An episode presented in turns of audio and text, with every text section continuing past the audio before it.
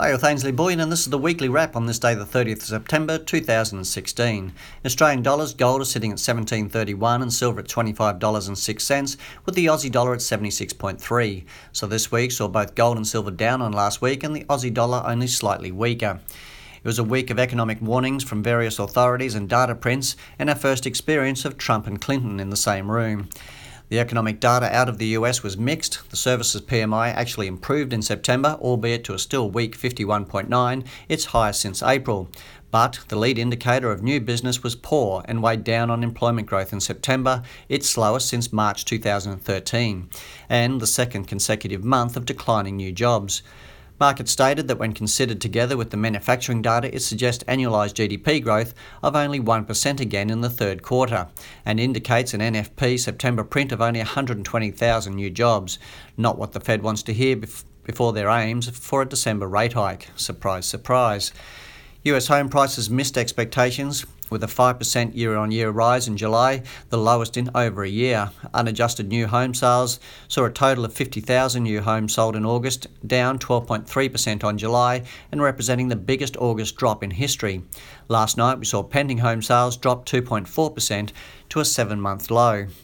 Yesterday, we had the all important durable goods orders print, and whilst the headline printed a fat zero, which was better than a minus 1.5% expected, that was courtesy of a 23.6% surge in deficit funded defence spending.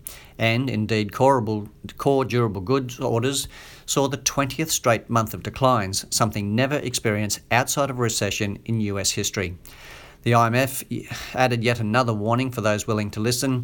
This time they are warning of what they called a disorderly deleveraging of China's economy, which they say could trigger global contagion.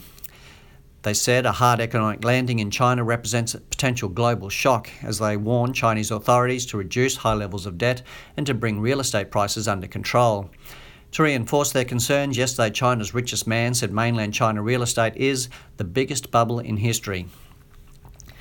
The real estate bubble got a lot of airplay this week, including its reach into Australia, with the Sydney market named the fourth riskiest in the world by UBS.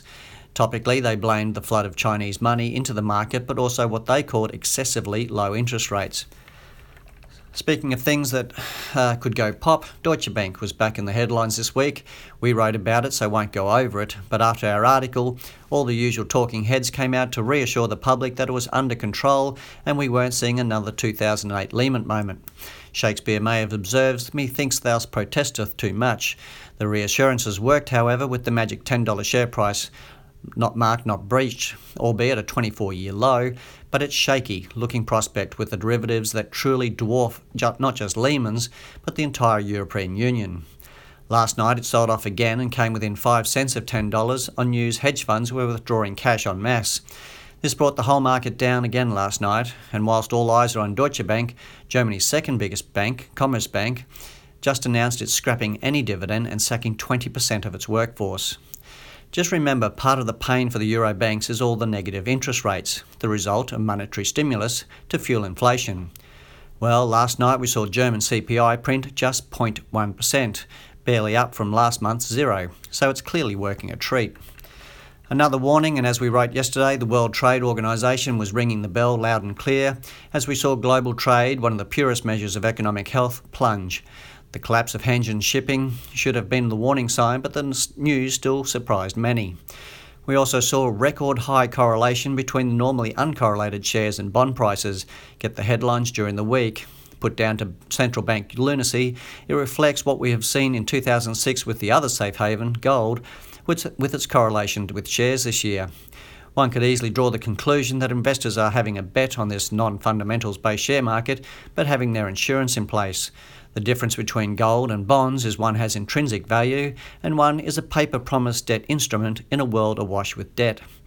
Finally, tonight is the night, at 4 pm US time, that Jim Rickards has made the call that the financial world as we know it begins to unwind. At that time, the composition of the SDR, the IMF's basket of currencies, changes to include the Chinese yuan and everyone at the table having the minimum required gold holding. Will this mark the demise of the US dollar? Will the Chinese announce a massive gold hoard? And will they demand an audit of the US gold holdings? These are the predictions of Rickards, and as wild as they are, you have to admit the man has credentials. He speculates today could be the last day gold and silver are a cheap buy. Just to add to the setting, 1 October is historically the date China has announced its gold holdings. We'll catch you next week and remember, balance your wealth in an unbalanced world.